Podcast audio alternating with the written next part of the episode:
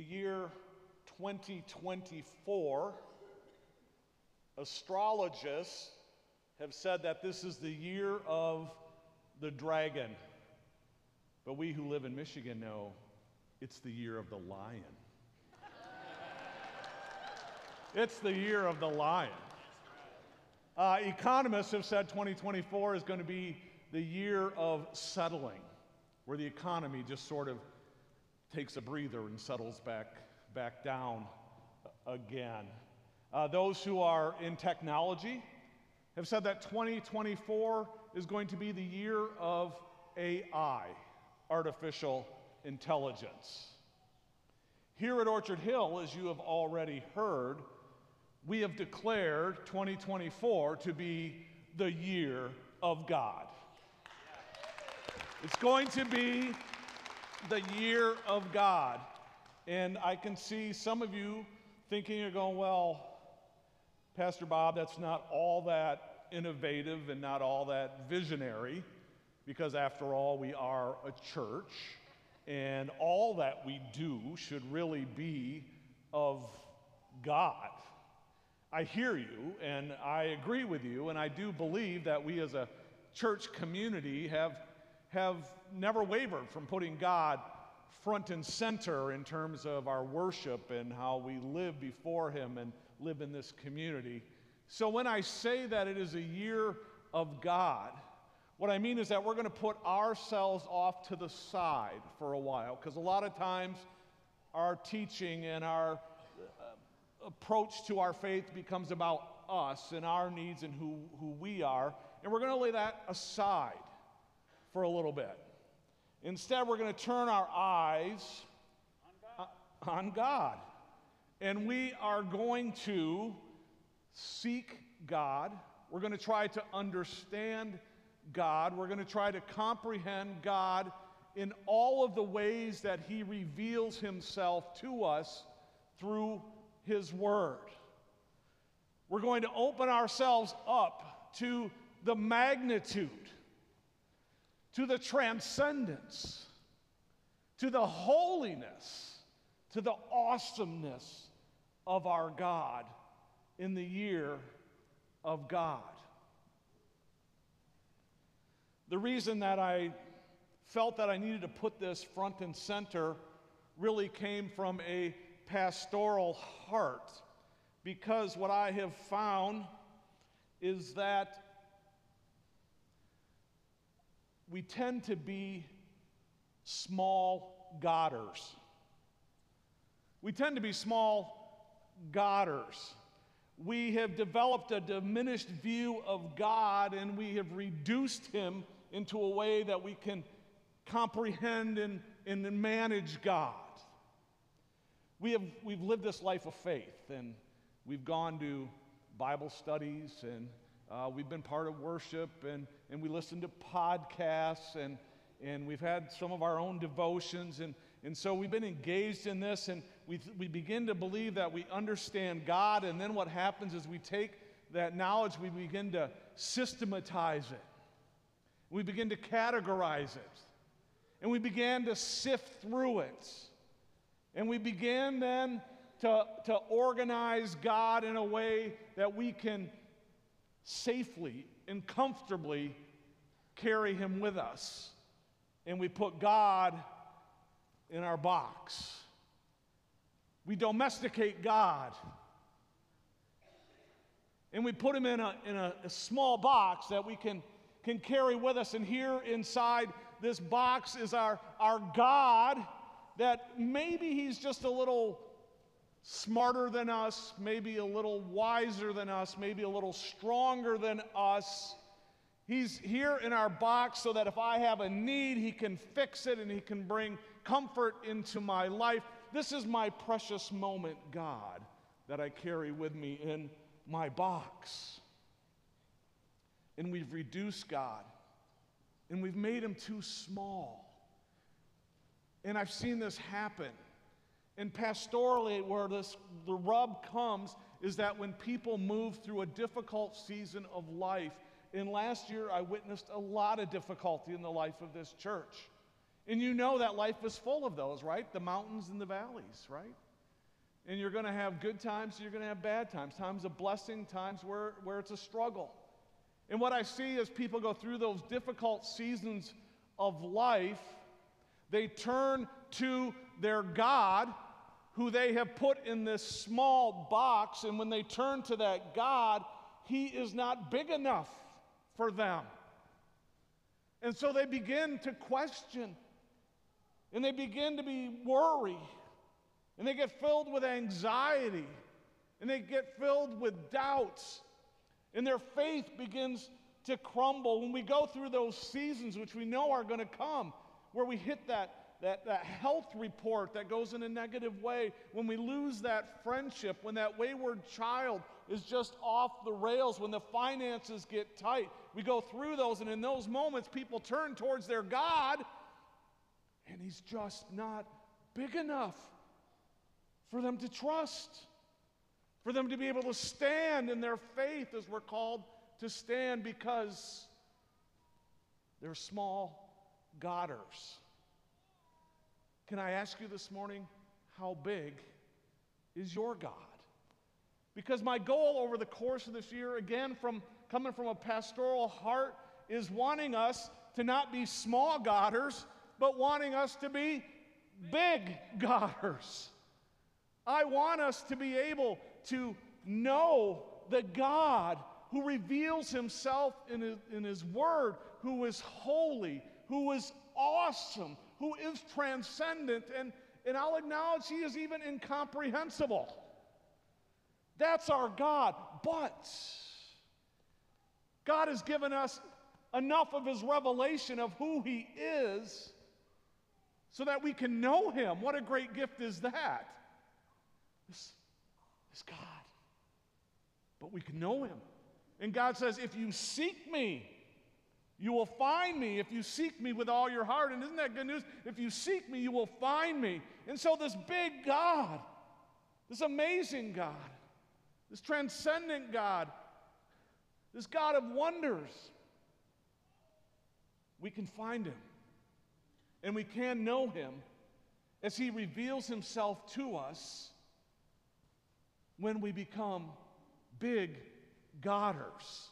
So get ready, Orchard Hill, in this year, because we're going to take our small God boxes and we're going to pour our energies and our efforts and our pursuits into knowing who God is, knowing His ways, and knowing Him backwards and forwards and in and out and trying to understand Him the best that we can. And He's given us His Spirit to allow us to, to grab a hold of what's necessary for us to relate to Him. And I will find that when we do that, we will blow the lid off our small God boxes. And we will be able to stand and trust Him. Stand and know Him as our refuge. Stand and know Him as our rock. Stand and know Him. That's our God. And that's my goal, and that's my prayer.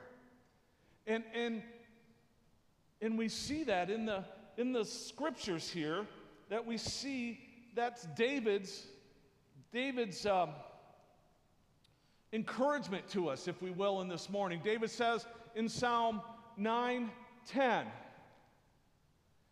Those who know your name trust in you.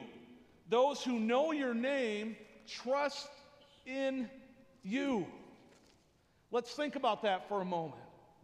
Those who know your name, at the time that David wrote this, we remember that in this Old Testament period, uh, the people in the lands around them all had gods. And all those gods had names. We know some of them. We know Baal, we know Asherah, we know uh, Dagon, the fish god. Yay, let's worship a fish. Uh, Dagon, the fish god. Um, we know Marduk, we know Moloch. Uh, they all had names. And the God of Israel also had a name. All right? They all had names. The gods had names. The God of Israel, his name uh, came from Exodus 3. If you remember in Exodus 3, the encounter there between Moses and God, God called Moses to him in a burning bush. My goodness, think about that.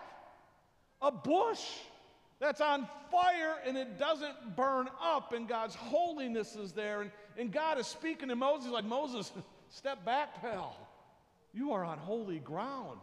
And Moses takes off his sandals because he's in the presence of God who is coming to Moses. And God gives Moses a commission. And he says, Moses, I want you to go to Pharaoh and I want you to tell him to release my people now. And that was the commission that God gave to Moses. In Moses in Exodus 3, I'm going to turn there. If you have your Bibles, I'm looking at Exodus 3, verse 13. Exodus 3, verse 13. Moses said to God, Suppose I go to the Israelites and say to them, The God of your fathers has sent me to you and they ask me, What is his name? Then what shall I tell them? Now, Moses here isn't necessarily trying to come up with the name of God. What is behind Moses here? He's saying, What are your credentials? Who are, what, what gives you, what gives me the right to go in your name to say this? Because all the gods were in charge of something, right? We had the God who was in charge of the, the fertility. We had God who was in charge of rain. God's Ra, who was in charge of the sun. We had all these gods who were in charge of everything. And so Moses is saying, okay, I'm going to go and I'm going to show up, and they're going to want to know what credentials I have. You know, I'm here. I'm here in God's name. And they're like, oh, yeah, well, uh, who is he? What's he in charge of? And God says to Moses these words I am who I am. That's what you're to say to the Israelites. I am has sent you. Or, and you can see in the Hebrew, direct Hebrew translation, I will be what I will be. Moses, there is nothing that compares to me. I am. I was, I am, and I am to come. I am the Alpha and the Omega. I am the beginning and the end. Everything has its life and breath is sustained by me. I am the God above all gods. You shall have no other gods before me, and you shall not make any graven image like a fish or a cow. You shall have no graven images because nothing compares to me because I am and I don't rely on anything or anyone. I am God. I'm God. That's who sent you to Pharaoh. And this name of God got translated into Yahweh. The Hebrew word for will be comes is the derivative of Yahweh.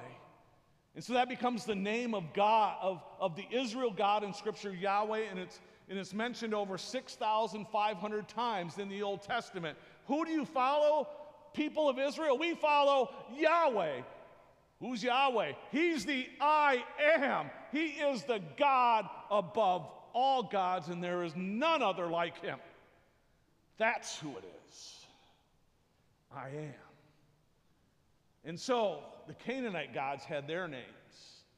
The Israel God had his name. And as David says, those who know your name will be able to put their trust in you. Because when you mention somebody's name, right? You say somebody's name, what David is saying there is that all their character, all their ways, uh, all their history, uh, all of of what makes them them comes behind that, right? It's their reputation comes behind that. When I mention the name, oh, I know this is what that person is like. Think back to when you're maybe going to high school and you get your you get your first uh, you get your list on your of teachers, and you get your list of teachers and you're like, well, who do you have for math? And I go, oh man, I got Mr. Quotient. I got Mr. Quotient for math. You got Mr. Quotient? Oh, yeah. Oh, no. He is tough. Nobody ever gets out of his class in a good way. You might as well just give me the D right now, right? Because I, because I got Mr. Mr. Quotient for my teacher. The names carry their reputation with them. I mean, this happens in our, uh, in our choices, right? Uh, also in our consumer choices, right? If I say, oh, I'm going to dinner, where'd you go to dinner? I went to Ruth Chris Steakhouse. It's carrying a reputation there. You know you're getting something good. Uh, where did you guys? Well, I stayed uh, at the Marriott. Uh, where if I said, well, I ate at Taco Bell, uh, I stayed at the O'Connell Lodge, that's a whole different thing, right? The names communicate something to them. Uh, and I don't want to spare this because I love a good Taco Bell taco. So I just, I, there is a time and a place. But compared to a Ruth Chris steak, mm. uh, so there is, so we know that the reputations carry behind them. And that's what David is saying here that those who know your name. Now, let's pause here because David uses that word know. It's yada in Hebrew, yada. And it's broader than our understanding of know. Because when we think of know, we're thinking of facts, right? We're thinking of facts. Uh, and it was uh, Albert Einstein who said, any fool can know. The goal is to understand. And that's exactly where David, that's how this Hebrew word of yada is. It's not just knowledge here, it's I've experienced it, I've related to it, I've been immersed in it, I know it inside and out. That's how David uses the word know here. He says, Those who know your name. I mean, for example, you can know about the Atlantic Ocean you can know that the Atlantic Ocean is the second largest ocean. You can know that as you get north of the equator, the mean temperature of the Atlantic Ocean is 86 degrees. You can know that the Atlantic Ocean has a salinity rate of 35 parts per million. You can know that the Atlantic Ocean has a depth of 1,200 feet. You can know that the Atlantic Ocean has over 240,000 sea creatures in the ocean. You can have a very good Wikipedia knowledge of the Atlantic Ocean. But do you know the Atlantic Ocean? No. You don't know the Atlantic Ocean until you get there and you put on your swimming suit and you run down to the beach and your feet go at low tide. You see the low tide and you see all the shells on the shore and you got to step over top of them and then you, you dive into the water and you stand up and bam, you're hit with a wave that sends you back under and you get up and you're slurping the water and you're like, oh, nasty, it's all salt, salty taste. And then you recognize every scratch and cut on your body because of the salt. It's like, ah, oh, I didn't realize I had that many and then you, you step on a stingray and you realize you get to know the Atlantic Ocean. That's knowing. That's knowing. That's where David is going. That's much different than Wikipedia knowledge, isn't it? And you can know God. You can know God, figure it out, and put it in your box. But you may not know God. Yada God. And David is saying, you need to yada. You need to know the great I am. Because when you experience Him, when you walk with Him, after you obey Him and you see that He brings you to life, when you come before Him and you worship Him when you spend time with Him, when you see how He works in your life, when you have this experience with the great I am, you yada those who know your name because they will know you. They will be able to trust you. They'll be able to trust you. And that's where we need to land in that place of trust. So, as those seasons of life move through, we're not pushed back and forth. We're not blown off course. When the rains come down and the winds begin to blow, we don't begin to collapse. But we stand firm because we know God. We know the great I am. This is the level of knowledge that we are aiming for to know the great I am. And this is where I'm hoping that we can go this year as a church, as we explore and seek and find and discover God in a variety of ways through this year, that we will land in a place where we're going to be able to experience Him and know Him. And then from one side of this room to the other, we will be able to stand and trust, and we will not be those people who are collapsing and anxious and worried and losing our faith and distraught because we know the great I am. Because when you know him, you will, you will trust him. So, will you come on this journey this year to know God? Paul encouraged us in, in uh, Colossians, Colossians 1.10, he says, increase in the knowledge of God. That's what we're supposed to do. Increase in the knowledge of God. Because some of us, we gave our life to Jesus Christ fairly early. And if you would assess our knowledge of God, our knowing of God, our walking, talking experience of God, it hasn't increased. And as a result, we're small Godders. But can you increase in your knowledge of God and become a big Godder? Paul also said, everything else is rubbish compared to knowing my God. Everything else is trash compared to knowing my God. Well, I don't know if I'm going to be able to make it to worship this morning because I have these other. That's trash! Come and worship your God. I don't know if I can make room to sign up for my, my study this year to, to know God more because I have this. That's trash! It's rubbish, right? Everything else is rubbish compared to knowing God because knowing, when we know God, it's in Him that we get our life and breath in whom we breathe. And where else can we turn, says Peter, to find life? Nowhere. Nowhere. And so let's strive to grow in our knowledge of God. And as, and as Aslan, I think it's in Prince Cap, Caspian, says to Lucy, she, he says he says to her, he says, the more you grow, the bigger I become. That's our God.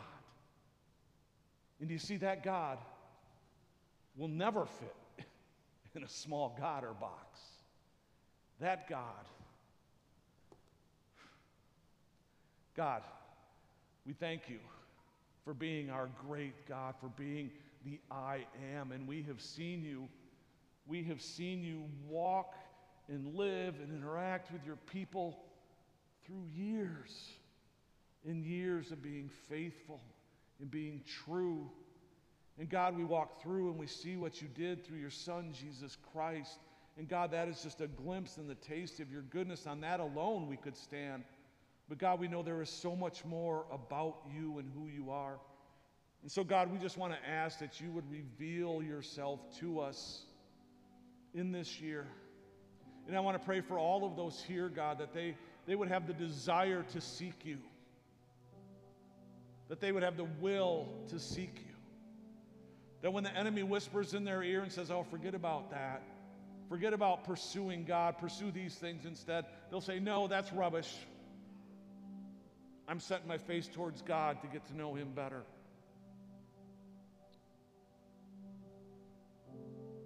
God, forgive us for making you too small. Forgive us for robbing you of your glory.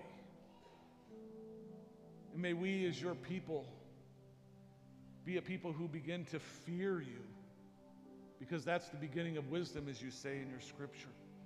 And not fear because we're scared, but in fear because we've never been in the presence of anyone like the I am. So, God, would you just show us your glory this year? And would you breathe your spirit into us and breathe that breath into us and revive us in this year so that we are big Godders who can stand for you, who are doing big things in your kingdom for you.